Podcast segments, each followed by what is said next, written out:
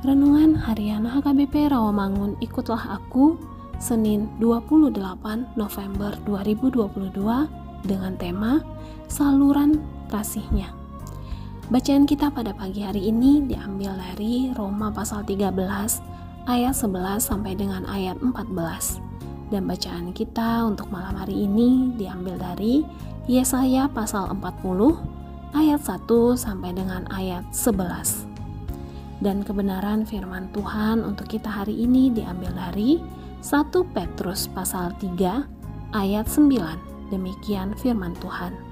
Dan janganlah membalas kejahatan dengan kejahatan atau caci maki dengan caci maki, tetapi sebaliknya hendaklah kamu memberkati karena untuk itulah kamu dipanggil, yaitu untuk memperoleh berkat. Sahabat, ikutlah aku yang dikasihi oleh Tuhan Yesus. Sikap Paulus Yohanes Paus II saat mengalami musibah pribadi menorehkan kesan yang sangat mendalam. Suatu ketika seorang pria berusaha membunuhnya dengan menembakkan senjata api langsung ke dadanya. Ajaibnya, maut tidak berhasil merenggut nyawanya. Lebih ajaib lagi, setelah keluar dari rumah sakit, Paus langsung mengunjungi pria tadi di penjara, mengampuni perbuatannya, dan mendoakannya.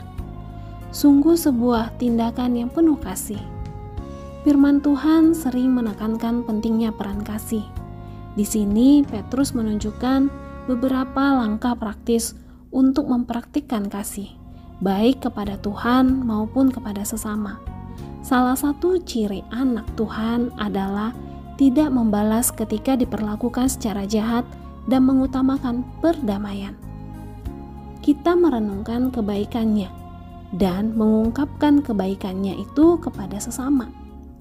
Yang memampukan dan menguatkan kita mempraktikkan kasih itu tidak lain adalah penyertaannya. Mata Tuhan tertuju kepada orang-orang benar dan telinganya kepada permohonan mereka yang minta tolong. Dengan gaya hidup yang penuh kasih itu, kita dapat menjadi saluran berkat bagi sesama. Kita dapat memperkenalkan kasihnya kepada jiwa-jiwa yang belum mengenal Dia. Saat kita melangkah dalam kerendahan hati dan kelemah lembutan, kiranya orang-orang di sekitar kita dapat merasakan kasihnya yang mengalir melalui kehidupan kita.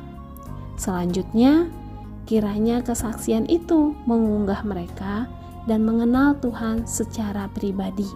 Amin. Marilah kita berdoa. Tuhan, ajarlah kami memperlihatkan kasih-Mu melalui tindakan kami kepada setiap orang menjadikan firman-Mu nyata di dunia ini. Amin.